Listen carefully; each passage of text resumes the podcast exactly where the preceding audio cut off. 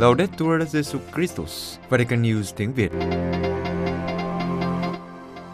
Radio Vatican, Vatican News tiếng Việt. Chương trình phát thanh hàng ngày về các hoạt động của Đức Thánh Cha, tin tức của Tòa Thánh và Giáo hội Hoàn Vũ được phát 7 ngày trên tuần từ Vatican và Roma. Mời quý vị nghe chương trình phát thanh hôm nay, thứ ba ngày 12 tháng 12 gồm có Trước hết là bản tin Tiếp đến là mục nền kinh tế Francisco. Và cuối cùng là gương chứng nhân. Bây giờ, kính mời quý vị cùng Thái Sơn và Xuân Khánh theo dõi tin tức. Đức Thánh Cha ngợi khen bài hát Giáng sinh gây quỹ cho hòa bình ở Thánh Địa. Vatican, Đức Thánh Cha khen ngợi và đánh giá cao bài hát gây quỹ do một ban nhạc ở Anh và một ký tơ hữu người Palestine sáng tác nhân dịp Giáng sinh nhằm truyền tải thông điệp ánh sáng hy vọng được chiếu rọi từ quảng trường máng cỏ ở Bethlehem sẽ giúp hòa giải cuộc chiến và sự tàn phá ở Thánh Địa. Bài hát Hear Angels Cry là sự kết hợp giữa ca sĩ Justina Safar, cư dân Bethlehem, và ban nhạc Uberfields ở London, đồng thời được thực hiện với sự hợp tác của John Handel, một nhà sản xuất âm nhạc ở Belem.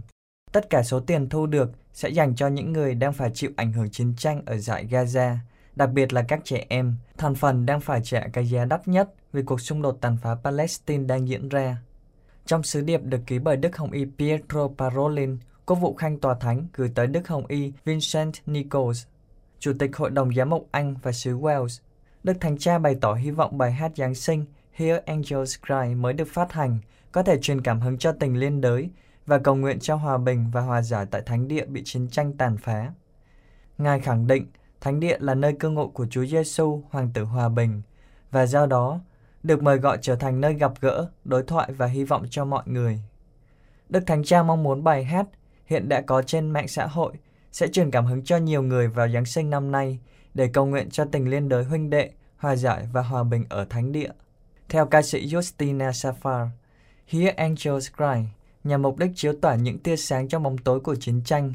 Cô giải thích, giữa tuyệt vọng, bài hát của chúng tôi là minh chứng cho tinh thần hy vọng bền bỉ ở Bethlehem. Trong khi các buổi trình diễn Giáng sinh truyền thống năm nay có thể bị mờ nhạt để tưởng nhớ những người đã thiệt mạng ở Gaza, nhưng tiếng nói của chúng tôi nối kết để khẳng định rằng hy vọng sẽ không bao giờ khuất phục trước bóng tối. Đức Thánh Cha gặp gỡ các thị trưởng của Ý. Vatican tiếp các thị trưởng của Ý vào sáng thứ Hai ngày 11 tháng 12. Đức Thánh Cha nhắc lại câu nói nổi tiếng của Thánh Ambrosio, bổn mạng của các thị trưởng. Anh chị em suy nghĩ, thời thế thật tồi tệ, thời thế mệt mỏi, thời thế khó khăn. Hãy sống tốt và anh chị em sẽ thay đổi được thời thế. Trong diễn văn, Đức Thánh Cha lưu ý về vai trò trung gian của các thị trưởng giữa nhà nước và các miền, liên kết tổng thể với các bộ phận, trung tâm với ngoại vi, công ích với sự quan tâm đến các cá nhân, để mỗi công dân, đặc biệt là những người gặp phải những tình huống khó khăn, cảm thấy sự gần gũi cụ thể của cộng đồng dân sự.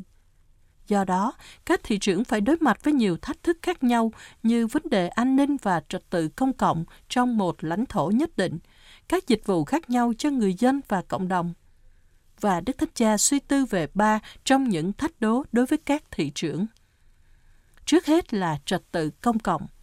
Đức Thánh Cha lưu ý rằng khía cạnh này thường đòi phải kết hợp việc tôn trọng luật pháp với sự quan tâm đến con người. Luật pháp và nhân đạo cùng nhau để đưa ra các quy định để áp dụng cần thiết, đồng thời tiếp cận những người mắc lỗi với sự tôn trọng thích đáng, dung hòa việc bảo vệ nạn nhân với việc đối xử công bằng với người có tội. Đức Thánh Cha mời gọi các thị trưởng nhớ câu châm ngôn cổ xưa, hãy giữ trật tự và trật tự sẽ cứu bạn.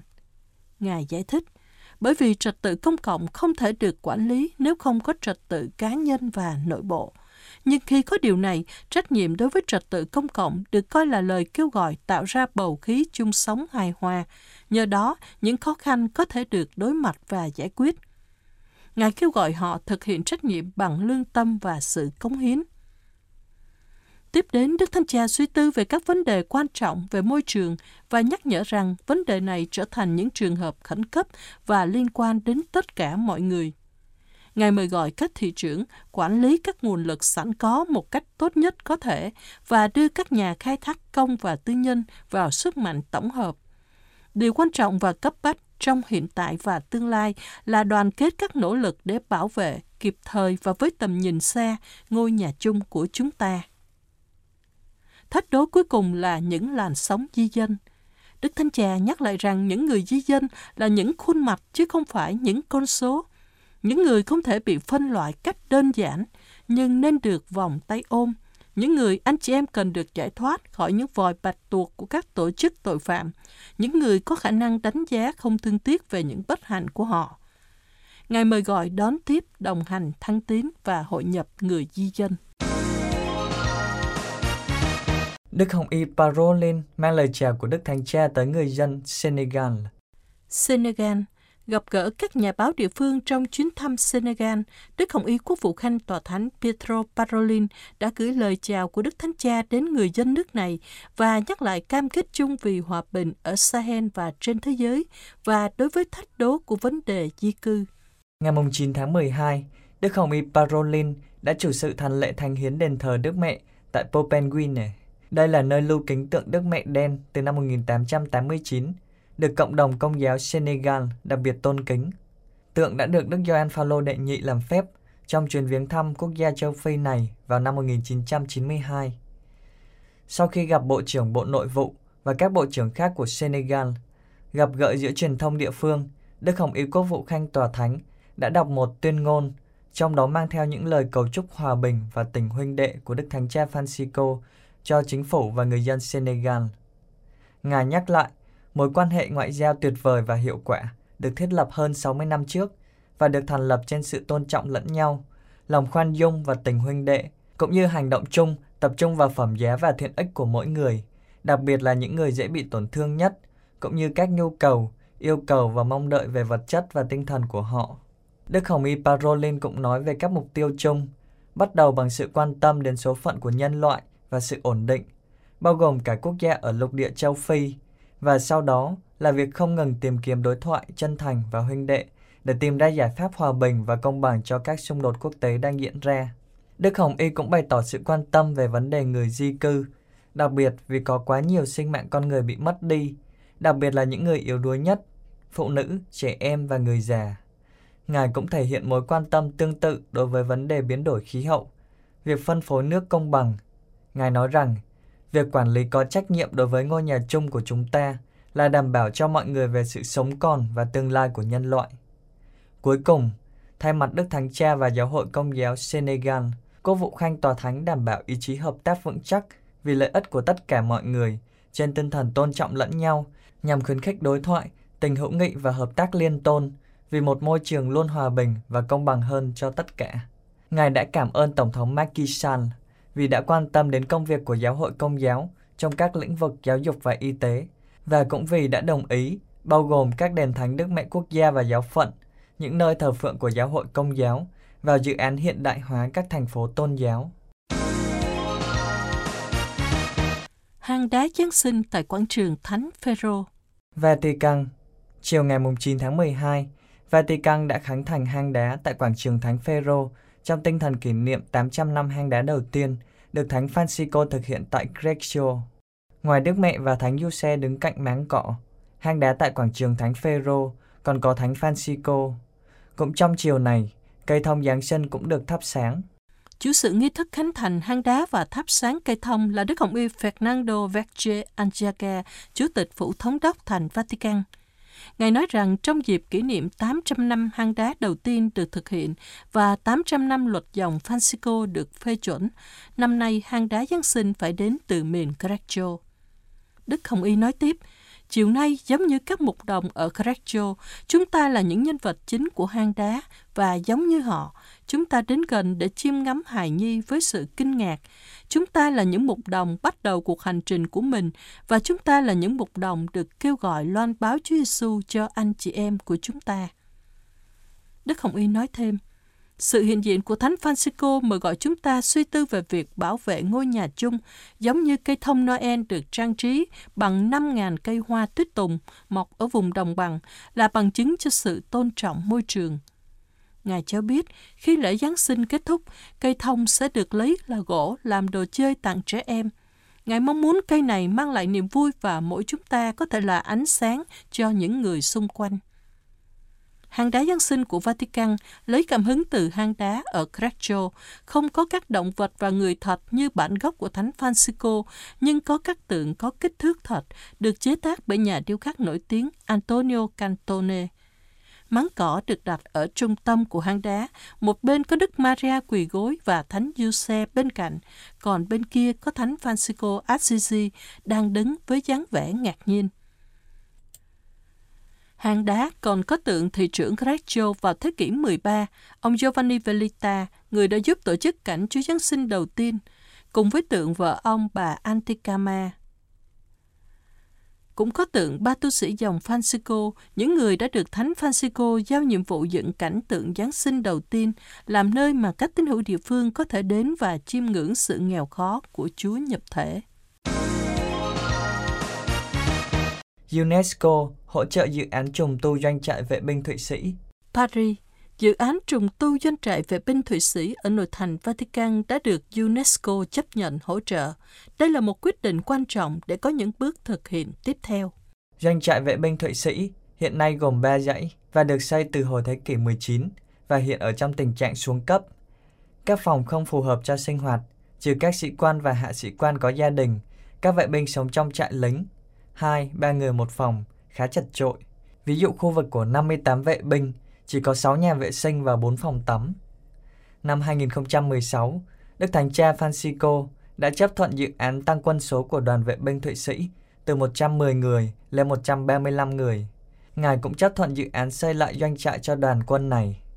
Vào tháng 5 năm 2020, các vị hữu trách tại Vatican đã chấp thuận đồ án sơ khởi cho doanh trại mới. Vào tháng 5 năm 2022, Đức Hồng Y Pietro Parolin, quốc vụ khanh tòa thánh, đã ký hiệp định với ngân quỹ cho việc trùng tu doanh trại. Ông Jean pietro, Chủ tịch Hội đồng Quỹ cho biết, Vatican là di sản thế giới của UNESCO. Do đó, mọi dự án xây dựng quan trọng đều phải được tổ chức của Liên Hợp Quốc đồng ý. Các chuyên gia của UNESCO đã thực hiện cuộc khảo sát vào ngày 7 tháng 12 vừa qua, đã đưa ra phúc trình, theo đó quyết định cho dự án được thực hiện. Theo phúc trình, nơi ở của các vệ binh Thụy Sĩ đã thực sự xuống cấp, với sự chênh lệch lớn về chiều cao, kết nối không thực tế và các phòng chật trội, không có nhà vệ sinh riêng. Các chuyên gia của UNESCO cũng cho rằng đoàn vệ binh Thụy Sĩ có thể được coi là một trong những cơ quan sống đóng góp vào giá trị đặc biệt toàn cầu của Vatican như một di sản văn hóa. Theo kế hoạch trùng tu, mặt tiền của doanh trại hiện nay vẫn được giữ nguyên và sẽ được tu bổ để bảo tồn. Chi tiết này khiến cho chi phí tốn thêm 2 triệu franc Thụy Sĩ. Bên trong sẽ có sự sắp xếp lại với một số phòng đôi và phòng đơn, đồng thời cũng có chỗ ở dành cho các gia đình. Theo các kiến trúc sư, doanh trại sẽ có thêm một khoảng không gian rộng hơn đáng kể so với hiện nay. Với sự đồng ý của UNESCO, vào năm tới, tòa thành sẽ phê chuẩn dự án chung kết, tiếp theo đó là cuộc đấu thầu. Dự kiến công trình sẽ được bắt đầu vào cuối năm thánh, đầu năm 2026, thời gian dự kiến là 3 năm. Hiện nay, Ngân quỹ trùng tu doanh trại có số vốn là 51 triệu franc Thụy Sĩ do những đóng góp hoặc hứa đóng góp của các tổ chức quốc gia và giáo hội, các tư nhân, công ty và các cơ quan khác. Vatican cũng sẽ đóng góp 5 triệu franc được dành để thiết lập doanh trại tạm thời để các vệ binh cư ngụ trong thời gian tái thiết doanh trại hiện nay. Tổng giáo phận Quebec ở Canada cử hành năm thánh mừng 350 năm thành lập. Quebec Tổng giáo phận Quebec ở Canada đã kỷ niệm 350 năm thành lập với nghi thức mở cửa năm thánh tại nhà thờ chính tòa do Đức Hồng Y Chekong Shiprion chủ sự vào ngày 8 tháng 12, lễ Đức Mẹ Vô Nhiễm Nguyên Tội. Lịch sử của Tổng giáo phận Quebec được gắn liền với giáo hội Canada bắt đầu từ năm 1615 với tên gọi là Tân Pháp năm 1658, Đức Giáo hoàng Alessandro thứ Bảy nâng Tân Pháp thành địa phận đại diện tông tòa và bổ nhiệm đức cha François de Laval làm đại diện tông tòa. Và sau đó, vào năm 1674, Quebec trở thành giáo phận và đức cha de Laval trở thành giám mục đầu tiên. Tiếp đến, lịch sử giáo phận được đánh dấu với những vị thánh và chân phước, tu sĩ và giáo dân vẫn còn được biết đến nhiều ngày nay như Marie de l'Incarnation hoặc Marie Catherine Saint Augustine. Năm 2014, dịp kỷ niệm 350 năm giáo xứ Đức Mẹ Quebec, Đức Giáo hoàng Biển Đức 16 đã cho phép giáo xứ xây cửa thánh tại vương cung thánh đường nhà thờ chính tòa. Đó là cửa thánh duy nhất trên toàn Bắc Mỹ. Trên mặt tiền cửa bằng đồng năm thánh có hình Chúa Kitô với vòng tay mở rộng như để chứng tỏ rằng mỗi người đều được tiếp đón, đồng thời để nhắc nhở rằng Tổng giáo phận Quebec vẫn tiếp tục là thừa sai trong một xã hội ngày càng tục hóa. Liên quan đến việc cử hành năm thánh mừng 350 năm thành lập, Đức Hồng Y Cyprien nói với truyền thông Vatican – khi được thành lập, giáo phận chúng tôi là một trong những địa phận lớn nhất thế giới vì bao trùm toàn Canada, mặc dù lúc đó người ta không có phương tiện để đi tới Thái Bình Dương và tới Louisiana ở Nam Hoa Kỳ. Đối với Đức Hồng Y, 350 năm này giúp nhắc nhở giáo phận được sinh ra trong đà tiến truyền giáo, được bắt đầu bởi những người dấn thân mạnh mẽ vào việc xây dựng vùng đất mới, quốc gia mới này. Đây là một giáo hội đã trải qua những thời kỳ đen tối trong lịch sử, nhưng qua nhiều thế kỷ cũng đã góp phần vào hoạt động giáo dục, chăm sóc sức khỏe và phục vụ những người nghèo nhất. Năm Thánh kéo dài đến ngày 8 tháng 12 năm 2024 với những sự kiện dành cho mọi thành phần, đặc biệt các cuộc hành hương đến các địa điểm thánh và mang tính lịch sử của giáo phận.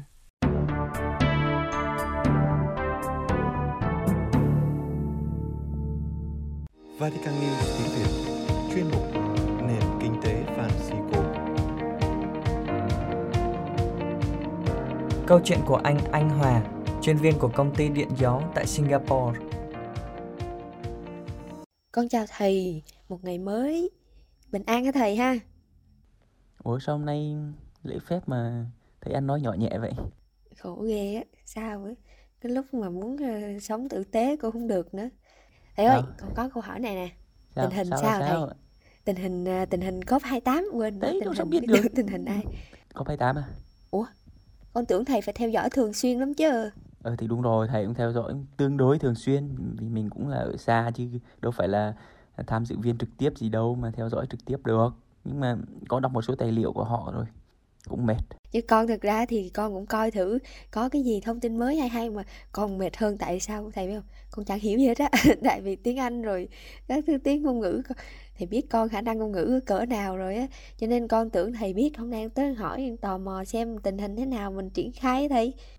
Thôi, hôm nay thì à, chắc chúng ta nhẹ nhàng thôi vì thầy mới nhận được một email của à, một anh chuyên viên kỹ thuật tại à, công ty điện gió ở Singapore, cũng là người Việt.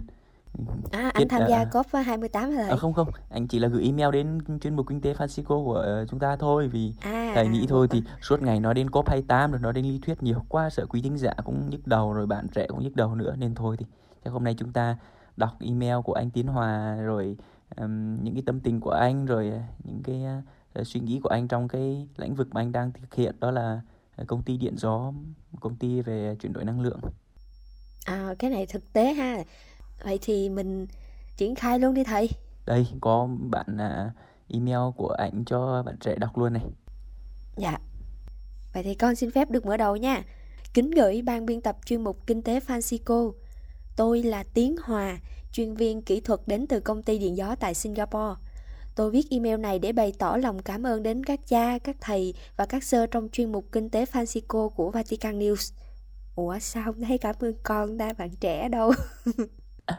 ừ, nói chung là mình ở trong Chắc là cảm ơn thì à, mọi người trong à, Dạ. Vatican News tiếng Việt quá đúng không? nó giỡn, nó Ờ, giỡn. ok.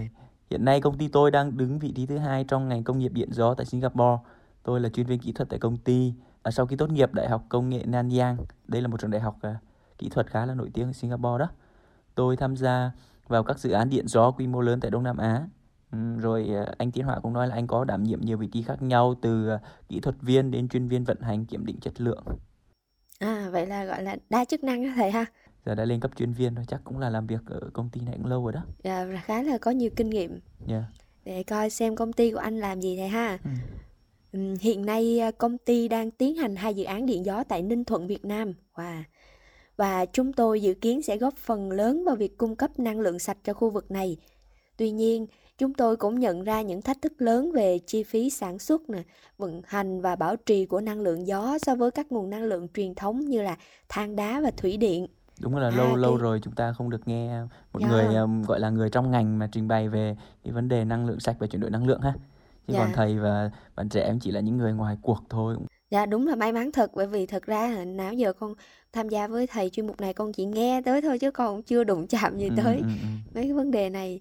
May quá hôm nay có anh Tiến Hòa làm cho mình sáng tỏ thêm chút. Vậy thì để xem những cái thách thức mà anh trình bày ở đây là gì thầy ha? Ờ, thứ nhất anh trình bày về chi phí sản xuất à, có ba có ba cái là chi phí sản xuất chi phí vận hành và chi phí bảo trì luôn này chi phí sản xuất thì anh Tiến Hòa gửi là mặc dù chi phí đầu tư ban đầu thì cao nhưng mà công ty cũng đang cố gắng để giảm thiểu chi phí sản xuất đó nhưng mà anh cũng trình bày ở đây là áp dụng công nghệ tiên tiến và quy mô sản xuất lớn hơn. Tuy nhiên vấn đề này thì tức là vấn đề mà giảm chi phí đầu tư á, thì không hề đơn giản.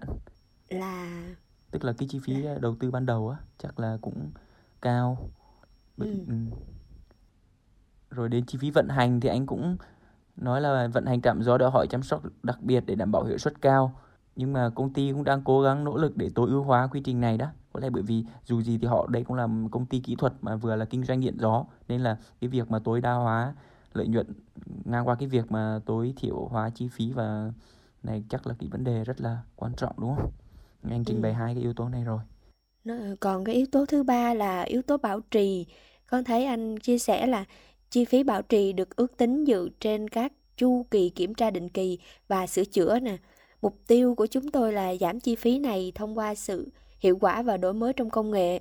Tuy nhiên thì nhìn chung chi phí cho các hoạt động này vẫn còn rất là cao. chúng ta hay nói về cái à, chuyển đổi năng lượng rồi năng lượng sạch nhưng mà khi anh trình bày thế này mới thấy cái cái chi phí và và từ sản xuất đến vận hành đến bảo trì rất là cao ha rất là thách Dạ. đố anh Hòa có viết ở đây là nhìn chung chi phí thông thường để sản xuất 1 kW điện gió cao hơn khoảng 60 đến 80% so với thủy điện tức là Thực ra thì thầy ơi, thầy có có am hiểu một chút gì đó về cái năng lượng gió này không thầy? Tại vì con cũng hơi mù mịt chút á. thì, à, Khi mà nghe anh chia sẻ những cái vấn đề thách thức thì cũng chỉ biết vậy chứ không hiểu rõ được nên lý do là sao. thì à, ừ, cái này thì chắc à, bạn trẻ chắc tìm hiểu thêm trên Google đi chứ còn thì à, cách chung thì chắc là biến từ à, ừm, năng lượng gió thành à, năng lượng điện thôi À, thì cũng chỉ biết thầy thay đổi cách hai cái đó cách, thôi. cách chung như vậy thôi còn thầy cũng đâu có phải là chuyên gia đâu có lẽ anh Hòa anh nói khá là chuyên môn về cái vấn đề của của anh đang thực hiện tại công ty nhưng mà có lẽ điều này cũng ờ, cho chúng ta thấy một cái góc nhìn đó là câu chuyện này chắc không chỉ là câu chuyện khô hào ha chúng ta hay nói về chuyển đổi năng lượng sạch rồi thay thế năng lượng hóa thạch nhưng mà cái thách thức về mặt chi phí rồi thách thức về mặt lợi nhuận cái biên lợi nhuận ở trong đó không hề đơn giản ha bởi vì dù sao thì là công ty người ta là công ty ờ, đa quốc gia rồi công ty cũng phải hướng đến lợi nhuận chứ đâu có thể nói là có không phải là duy lợi nhuận nhưng mà cái lợi nhuận Đúng cũng là rồi. cái vấn đề rất là quan trọng chứ bây giờ Thì cứ làm mà càng làm càng lỗ thì đâu có thể đúng không Lúc đầu trong Ừ. những cái số mà mình có nói ờ, thời kỳ trong những cái số đầu tiên mình có nói về vấn đề này thầy ha cũng ừ, có ừ. có bàn về tức là đương nhiên thì mình hướng đến mục tiêu là ờ, kinh tế Francisco có lợi ích cho môi trường và môi sinh, nhưng mà đương nhiên bên cạnh đó cũng tính tới mặt chi phí. Không thể nào mà để thua lỗ quá thì lúc đó không biết làm sao. Nhưng mà thực ra thì con thấy đây, anh Hòa là một à, thính giả rất là tâm huyết của chuyên mục kinh tế Francisco nè. Anh bảo là tôi theo dõi và hứng thú với những đề xuất và dự phóng của kinh tế Francisco về chủ đề năng lượng sạch.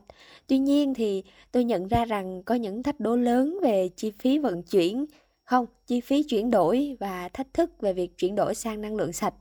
Đúng thực sự là như vậy thầy ạ anh là chuyên gia trong cái lĩnh vực này nên là à, anh thấy được vấn đề và không hề đơn Dạ. giản đúng không?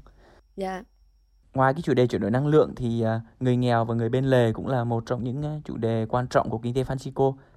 Thì ở đây anh Hòa cũng có viết là tôi nhận thức rằng thách thức chuyển đổi năng lượng sạch không chỉ là về công nghệ và chi phí mà còn về cộng đồng nữa. Trong đó việc đảm bảo rằng những người nghèo không chỉ là nhân tố quan sát mà còn là những người hưởng lợi từ sự phát triển này. Tuy nhiên thì là một người trong ngành, anh Hòa anh viết là tôi phải thừa nhận rằng dự phóng của kinh tế Francisco là tốt đẹp. Nhưng thực tiễn mà tôi đối diện thì tôi nhận thấy đây là một bài toán cực kỳ khó khăn. Thì tất cả các ngành luôn phải không thầy không chỉ là năng lượng gió không Thầy thầy suy nghĩ thế này với bạn trẻ đó là cái dự phóng của kinh tế Francisco và à, những cái hướng đi của, thì chúng ta vẫn tiếp tục hướng tới và nhiều khi có thể nói là nó một cách ừ, nào đó thì chúng ta cũng bước đi trong thánh thần á, cùng nhau phân định thôi. Còn lại thì à, đúng như anh Hòa nói thì cái thách thức này thì à, có lẽ chính những người trong làm trong ngành như anh thì anh thấy rất là rõ.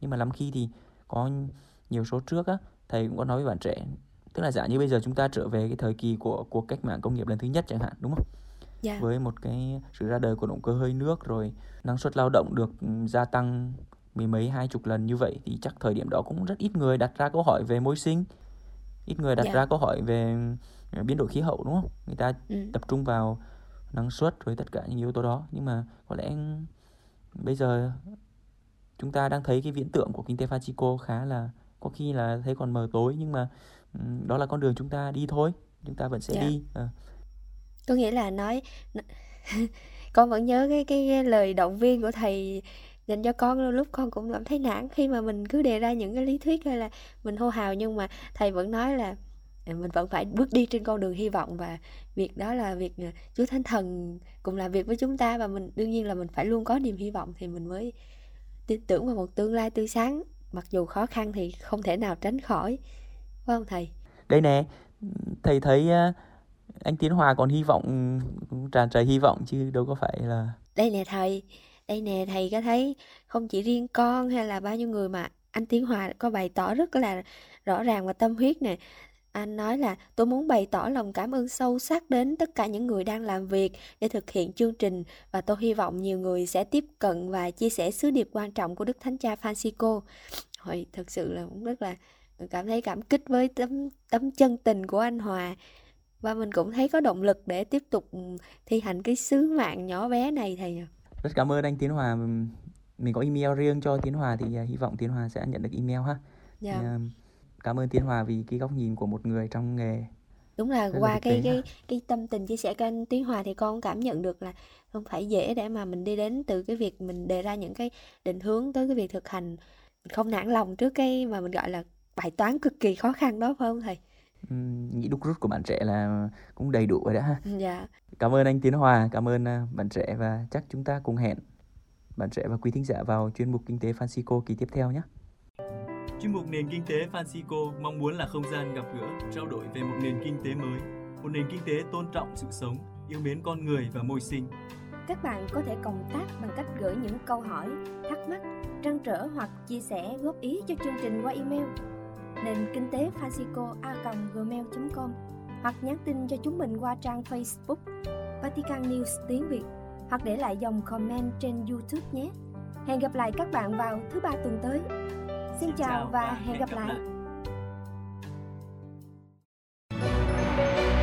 Vatican News tiếng Việt Chuyên mục Gương chứng nhân Cuộc sống đầy cảm hứng của ông Chris Latteri, người ủng hộ sự sống. 22 tháng 11 vừa qua, những người ủng hộ sự sống tham gia vào các hoạt động bảo vệ sự sống ở Mỹ thường tiếc cho sự ra đi của ông Chris Lasteri, người luôn đi đầu trong các hoạt động cứu các em bé chưa được chào đời. Trong thông báo về sự ra đi của ông, mọi người được biết ông Chris Lasteri là một người tích cực tham gia các hoạt động bảo vệ sự sống. Ông đã thành lập một mạng lưới các trung tâm trợ giúp những người mang thai ở New York và dám đứng lên chống lại các cơ quan chính phủ và những người lãnh đạo phò phá thai. Biết mình sẽ ra đi trong thời gian ngắn, ông đã chuyển giao các hoạt động cho trung tâm chăm sóc các bà mẹ tương lai, gọi tắt là EMC. Trung tâm này có nguồn gốc từ trung tâm do chính ông thành lập cách đây gần 40 năm để chăm sóc các bà mẹ gặp khó khăn trong thai kỳ. Từ đó, trung tâm phát triển trở thành trung tâm với tên gọi hiện nay.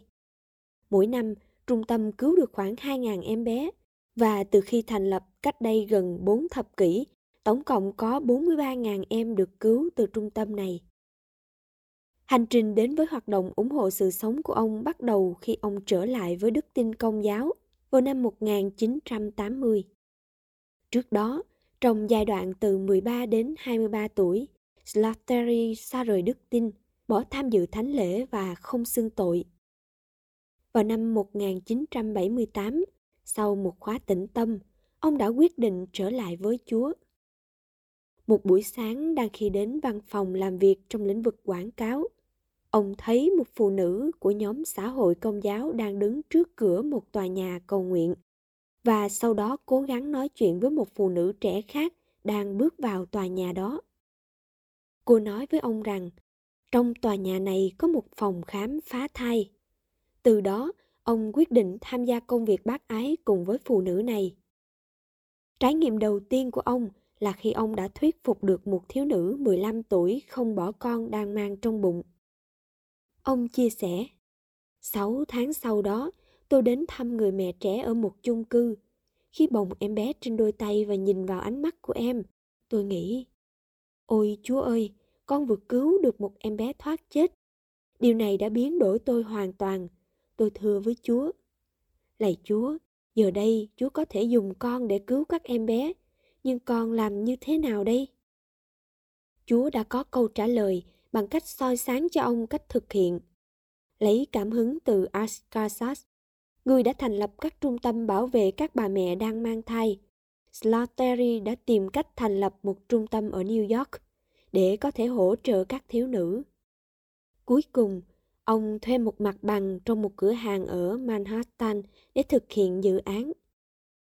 Không chỉ cứu các em bé, ông còn tham gia vào các cuộc tuần hành bảo vệ sự sống.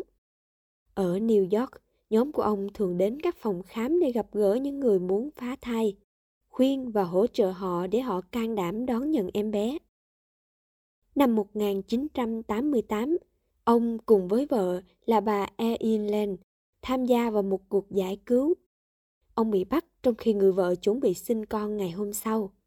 Ông bị bắt thêm nhiều lần nữa và trở thành phát ngôn viên của chiến dịch giải cứu ở New York. Cùng với hoạt động ủng hộ sự sống, ông làm việc trong ngành quảng cáo.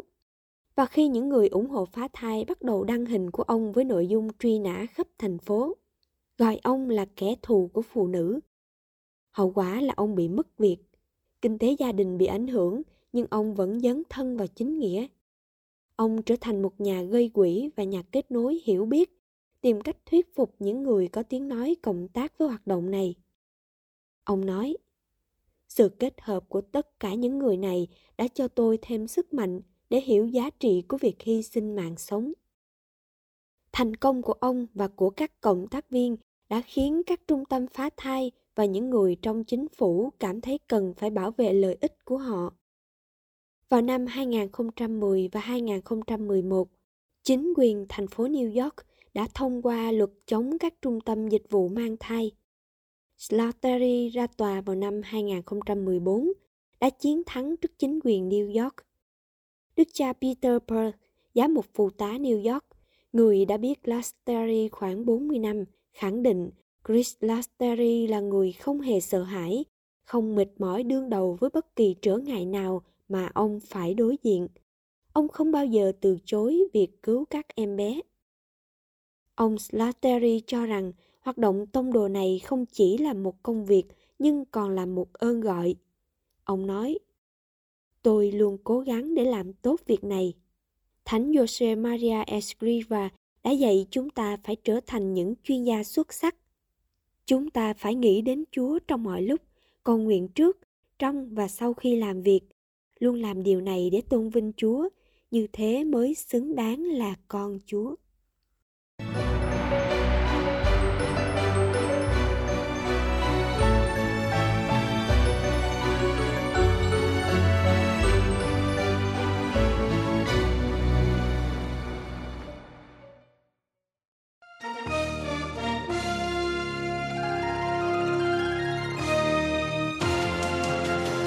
Cảm ơn quý vị đã chú ý lắng nghe chương trình Radio Vatican của Vatican News tiếng Việt. Xin Thiên Chúa chúc lành cho quý vị và toàn gia quyến. Laudetur Jesu Christus, ngợi khen Chúa Giêsu Kitô.